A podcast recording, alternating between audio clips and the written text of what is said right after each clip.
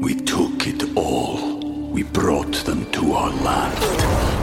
An endless night, ember hot and icy cold.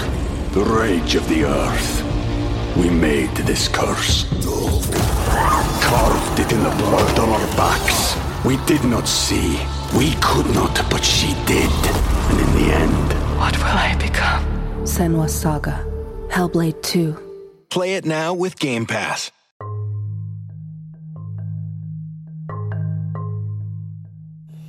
Hey, y'all. Have you ever heard of Old Gods of Appalachia? Well, if you haven't, you have now. Let me tell you.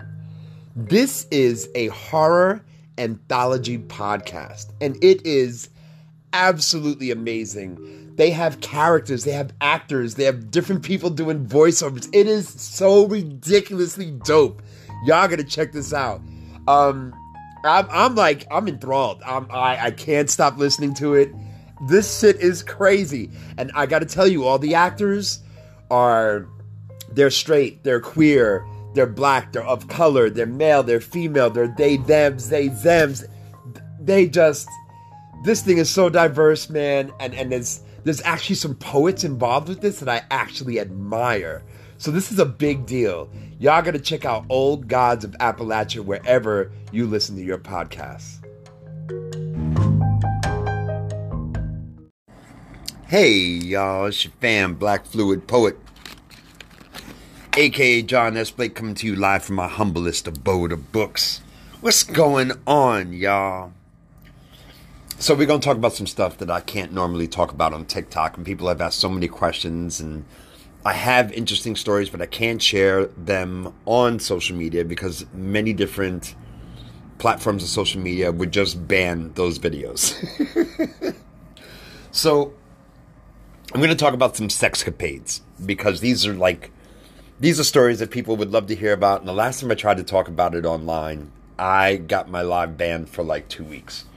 So even with the most appropriate of languages, TikTok still believes in censorship. Okay, so anyway, let me first say that um, my parents, oh my God, not unlike most people's boomer parents, my parents were a hot mess, okay?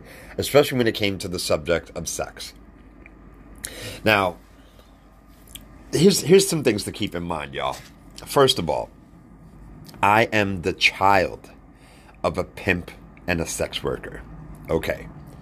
So that being said, you already know sex is going to be a subject in my house that is just god awful.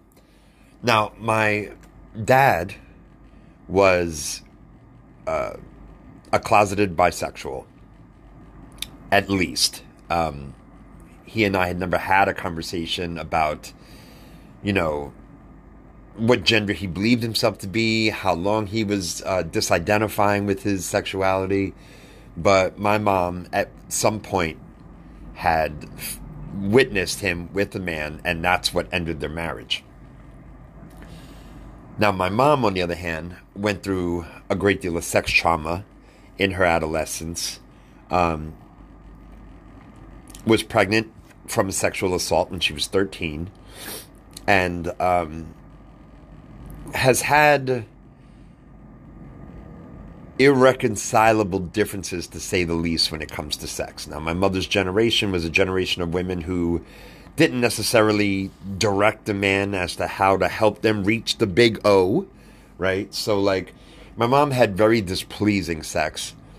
It was a ways, it, it was it was a means to an end, um, and so she didn't uh, look at sex as this wonderful experience of exploring one's body. She was like, you know, sex is this thing you have to fucking tolerate if you want to have a husband. Okay, that's that's how my mother looked at sex. Um, so I want you to imagine my, at the time, very good looking self. but never having these conversations about sex. My dad was never home. So I knew my dad had been with a plethora of women in his life, but I had no idea um, what was really going on underneath, right? And from other kids, you know, 13, you know, when you get to 13, right? Both in psychology and in sociology, the professionals will tell you 13, they are no longer believing what their parents have to say. They value their friends more, they become a lot more independent.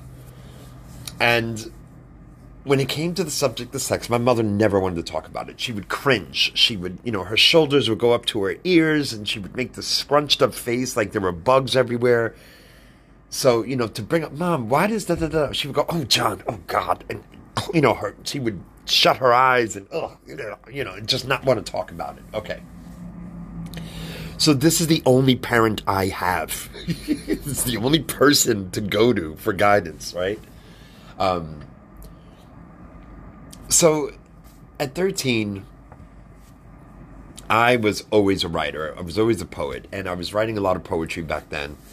And uh, I was also getting picked on a lot. I was, you're talking about someone who was a closeted, gender fluid individual who sometimes was discovered to be a little feminine. Um, still very attracted to girls, but didn't have that masculine thing happening, you know? Um, but I was writing a lot of poetry, and one of my bullies at the time uh, discovered my writings. And although he made fun of me in front of his friends, he came to me once when no one was around and he asked me if I would write a love poem for him to give to his girlfriend. And so I did it. And things were very successful. His girlfriend loved the poem, and you know he took full credit for it, and I had one less bully. Well, ru- rumor gets out, right? Word gets around that I write poetry for guys' girlfriends. So then I found myself writing a whole bunch of poetry for a bunch of different people, and I became like the hero amongst men, helping them, I don't know, get kisses, get laid, get affection, whatever. Um, I saw it as you know, a way to avoid getting bullied. So I didn't think about any other consequences that may come of it. Well, the girls all start talking, and what they notice is all the poems are in the same handwriting because, you know, at 13, we don't think everything through. So they all realize that their boyfriends are all talking to me at one point or another. And so one day in a hallway, while walking to a bathroom, a group of girls said to me, Are you the one writing these poems? This is all your handwriting. I know it. I'm in class with you, and yada, yada, yada. And so I had to admit that I was the one, in fact, writing the poems. Now, it never got back to the bullies that I had admitted it, but all the girls in school knew I was the love poem writer. Well, I was also still a virgin. So this happened around the cusp of my birthday. And at 13, I remember a young woman in the hallway. We'll call her Debbie. And Debbie was a girl who was a little older than me. She was 16. I was 13 or 14 at the time. And Debbie said to me, Is it true that you're the one writing all these poems? Now, Debbie didn't have a boyfriend um, for whatever reason, I'm not sure. But uh, she said, You really wrote all those poems. I've read some of those poems. She said, They're really beautiful. And I said, Thanks. She goes, You should come by my house someday so I can give you a blowjob. and I was like, Oh, all right, sure. She's like, You want to come after school today? And I said, uh, Okay. So I'm with my friend, uh, I'm with two of my friends, and uh, Glenn and Bobby.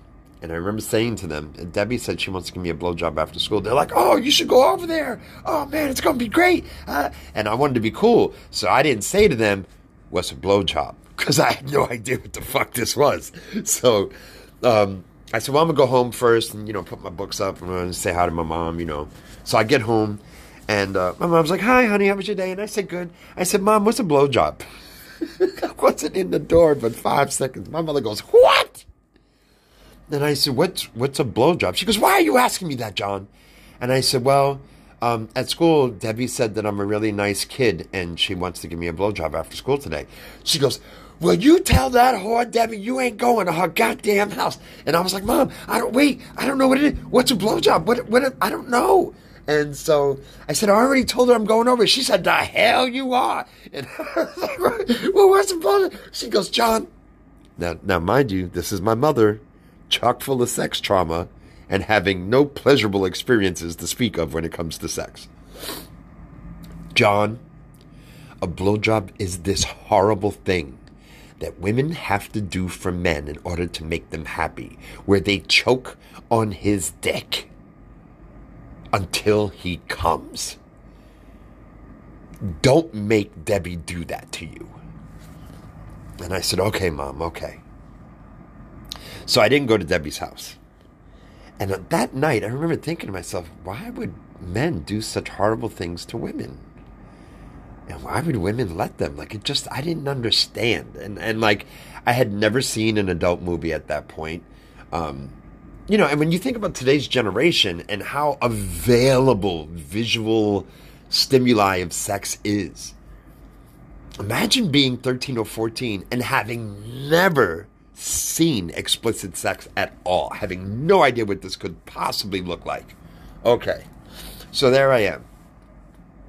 I see Debbie the next day at school. She goes, Why didn't you come to my house? And I said, Deb, I just want you to know you don't have to do that. Like, I think you're great. I think you're cool. She goes, Oh my God, just come to my house after school today. and I didn't go because, you know, from what my mom told me, I just needed Debbie to understand that I don't need that from her. And the more that I stood on this, on this, on this hill, the more I was willing to die on that hill, the m- more eager Debbie had gotten. And she started to tell other girls the same thing. So now all these other girls wanted to do this thing with me. And so I didn't give in. But I'll never forget my mother saying this was the worst thing in the world. And that no woman wants to do it.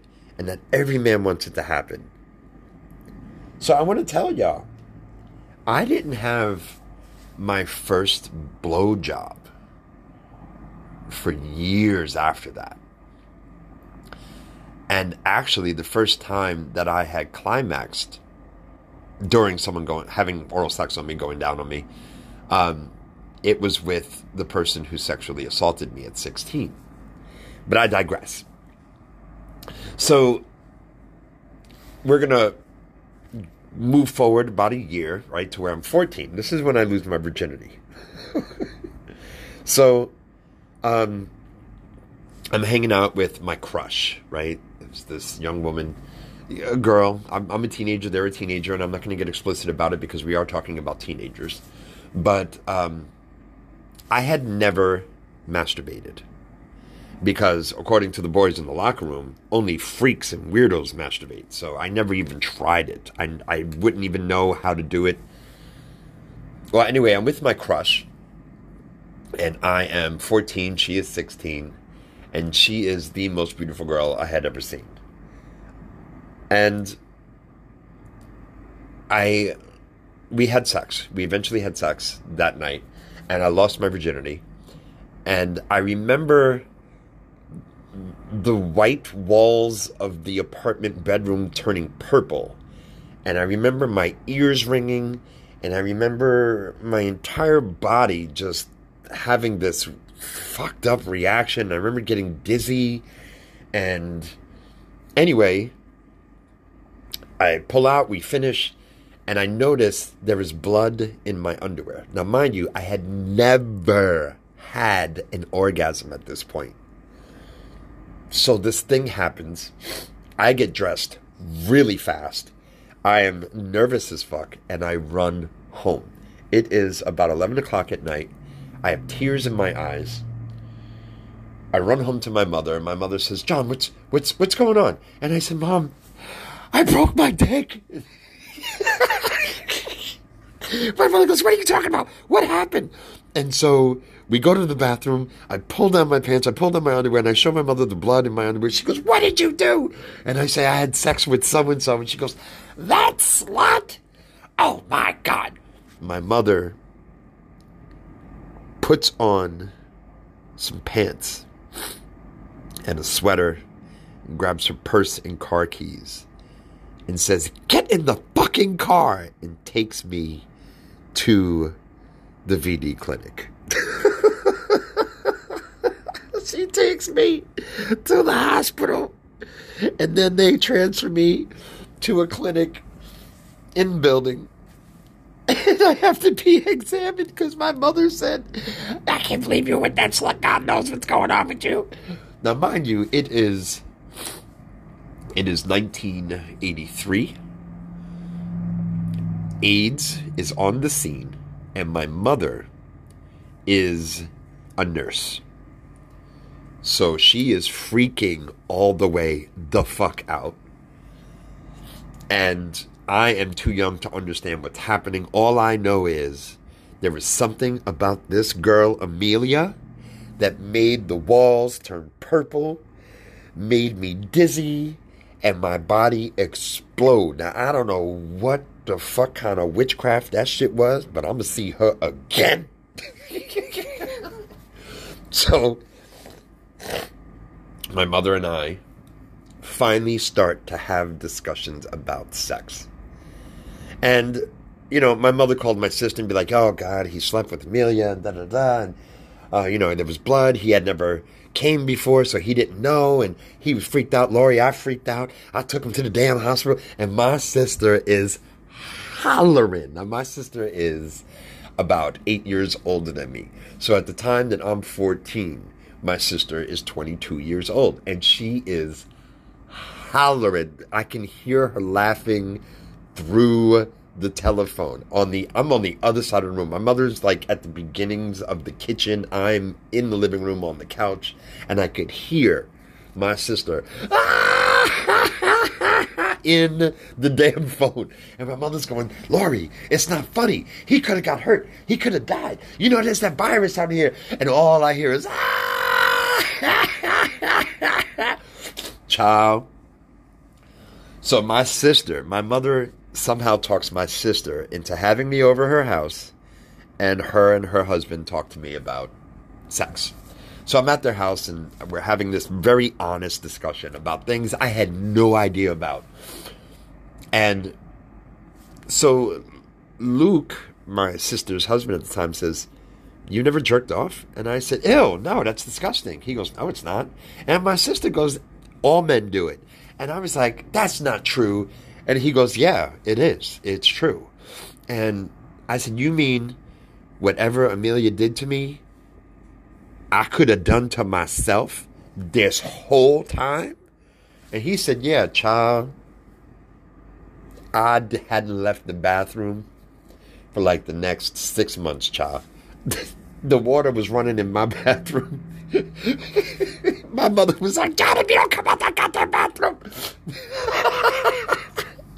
so, needless to say, the beginnings of sex to me were touch and go, to say the least, pun intended. we'll be back. I'm going to pay some bills. We'll be right back. We took it all. We brought them to our land. An endless night, ember hot and icy cold. The rage of the earth. We made this curse.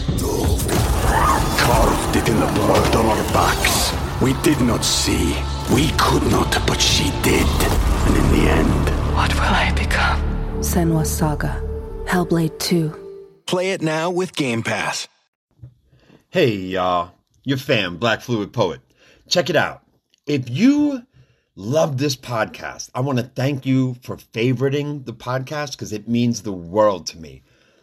However, the way I can get more advertisers is to have more subscribers. If advertisers um, see that um, I have a lot of subscribers, they will be more willing to give me opportunities to advertise for them. So, in order for me to get these ads, I need to get to a decent amount of subscribers. So, you come here to anchor.fm and you go to support and you can pick 99 cents, 4.99 or 9.99. Please feel free to pick 99 cents. I, I, I am overjoyed at anyone who wants to support my dream of getting this podcast taking off. You know what I'm saying? So please just consider it. If I could get a thousand subscribers, I could get out of this poverty thing. You know what I'm saying? Because, yo, the struggle is real. Y'all take care. Hey, so we're back. Lord, Lord, Lord, Lord, Lord. So I'm sitting here thinking about so many stories from adolescence. So I'm going to take you back a little further, okay? Now, I have always been gender fluid, and I know there's a lot of discussion about trans rights and trans health right now, and there's something that people need to understand. Me coming out at 50 years old as gender fluid means it took me over four decades to build up the courage to do it. I have felt this way since shortly after I was out of diapers. I've always felt a strong sense of feminine energy. I have always been more, uh, what's the word I'm looking for? Drawn. I've always been more drawn to things that are delicate, that are gentle, that are soothing, that are nurturing. Um, I've always felt more like the type of person to build a collective in loving energy as opposed to be ready for war or to conquer or any sense of that um, necessary aggression to be, you know, the top dog, the drill instructor, the, you know, alpha. That that's never been my story. All right. And it wasn't so much that I couldn't do it, it's that I just don't have interest in doing it. Do I have the capabilities? Oh, fuck yeah. Um, but I don't have the desire um, to be this pillar of emotionless strength, um, running solely on discipline. And that's how that's how I perceive masculinity to me. It's it's it's a necessary energy, but not as often as many people would like to think. So for the most part, I think the more important energy I have is this willingness to gather people. Um, I think of Maya Angelou's uh, title of her book, you know, gather gather people in my name. Um, so anyway, so so this this feminine energy that I felt, um, my mom was always afraid that I was going to be gay, and I think because of the experiences that she had with my dad being closeted, and this feminine energy that I had always displayed. Um, a lot of people would like to suggest it was because I came from a single mom household and my mother was the only person around to set an example. All of that is bullshit. There were plenty of men in my life. I still had two older brothers. Um, all all of that stuff is crap. It's just crap because even you know you, you see a lot of young men in the NBA, in the NFL, and boxing, and in the octagon, and all these places that display a strong level of masculine energy, even though they grew up in a single mother household. So it has nothing to do with what parents are home. Um, and I also know plenty of, of you know, men who uh, who are queer, who are gay, and they grew up with both parents, and they grew up with a military father, and they grew up with, with you know knowing how to fix cars, how to compete in sports, and and how to be aggressive, and still you know chose this feminine energy that they already possessed and always had. So all of that crap is is moot. It's all out the window. Well, anyway, my mother's concerned. She doesn't like this strong feminine energy that I have. And she didn't like the idea that I could possibly be gay.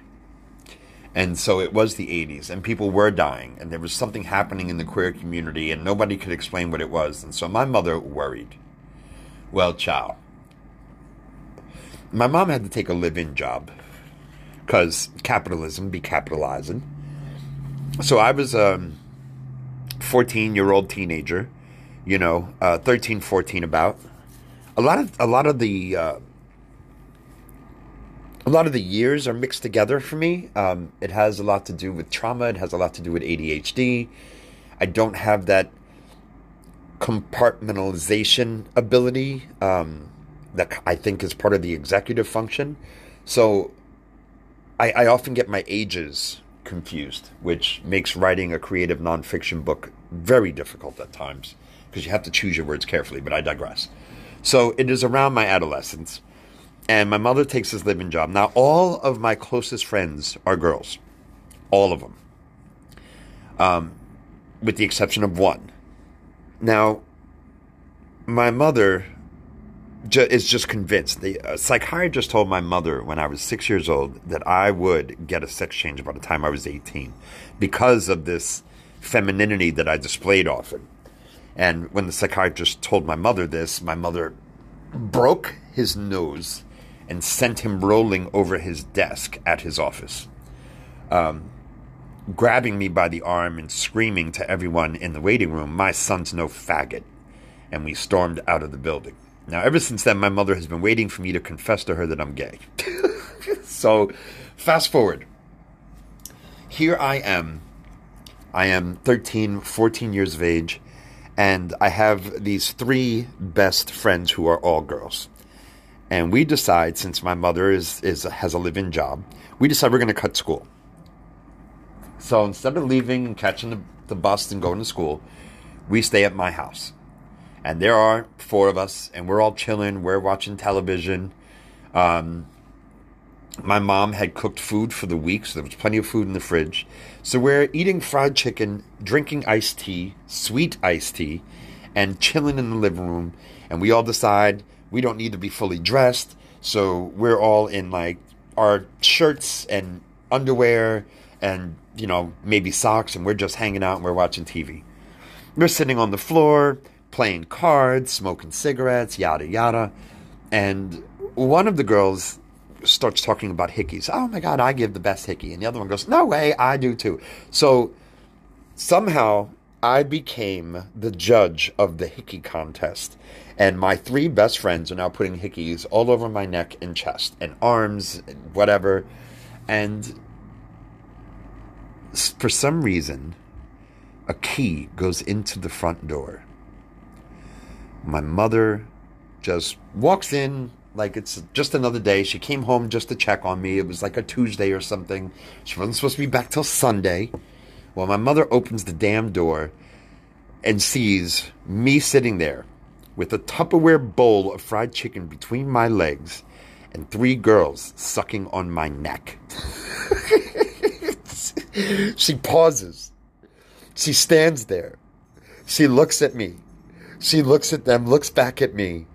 I see my life ending. And my mother goes, Don't worry, I'll be back in a little bit. And closes the door and leaves. Now, the four of us are petrified. We all know the potential for my mother's violence. We all know what her anger looks like we all start getting dressed as fast as we possibly can. We're thinking, I don't know what she went in the car to get to whoop our asses with, but when she comes back, she might have a crowbar. I am fucking nervous. So I get dressed the fastest of all of us. I go running outside. My mother is pulling away with the car, leaving. Now, I don't know what the fuck just happened. I come back in the house. The four of us are scared. My mother calls the house about a half hour later and she says, It's okay, John. You know, have fun. Uh, we'll talk about you cutting school later. She goes, But everything's fine. she hangs up the phone. she was so relieved. This is how homophobic my mother was. She was so relieved that I was obviously attracted to girls that she didn't worry about anything else. This says a lot about homophobia. This says a lot about the patriarchy. And this speaks volumes as to how complicated it was to be gender fluid in 1984. Now, understand the only examples I had of gender fluidity, if it even was gender fluidity, was David Bowie and Prince. That's it. Those were the only true, true definitions of gender fluidity I had ever seen. David Bowie was known to wear a dress, but he was still with women. Prince was wearing a face full of eyeliner and lip gloss and all kinds of other stuff, wearing heels with women. So there were two people in the world that I could identify with, and my mother couldn't stand either one of them. She called them freaks like you wouldn't believe. It angered her to see them. There was something eh, complicated about my mother in that she really didn't like men or masculinity, but would be damned if she was going to have a feminine son. I didn't start sh- truly considering my own gender fluidity until my mother died when I was uh, 33. Before then, I don't think. Uh, there was a part of me that believed that my mother couldn't handle the shock of me being feminine. So, especially around my mother, um, I wore the role of an alpha male as best I could around her because all my mother saw in femininity being worn by a man was danger. She literally worried. By the time I was 16, my mother was in prison. And I had gotten really strung out on narcotics crack, heroin, pills, you name it. And I had started to get clean, and someone suggested, you know, I let my mother know what's really going on in my life. And I go to visit my mother in prison, and I say, Mom, I got to talk to you. And the first thing out of her mouth is, What, John? Are you gay? If you're gay, it's okay. I want you to know I love you. And I was like, No, Mom, I'm not gay. She goes, Do you want a sex change? Because, you know, we'll figure it out. And I was like, Mom, would you stop with that shit? she goes, Well, what then? And I look through the prison glass and I grip this phone that I'm talking to her through. I, am gripping the receiver and I am so scared. And I said, Mom, I've been shooting heroin since you've gone to jail. And she goes, Oh, thank God.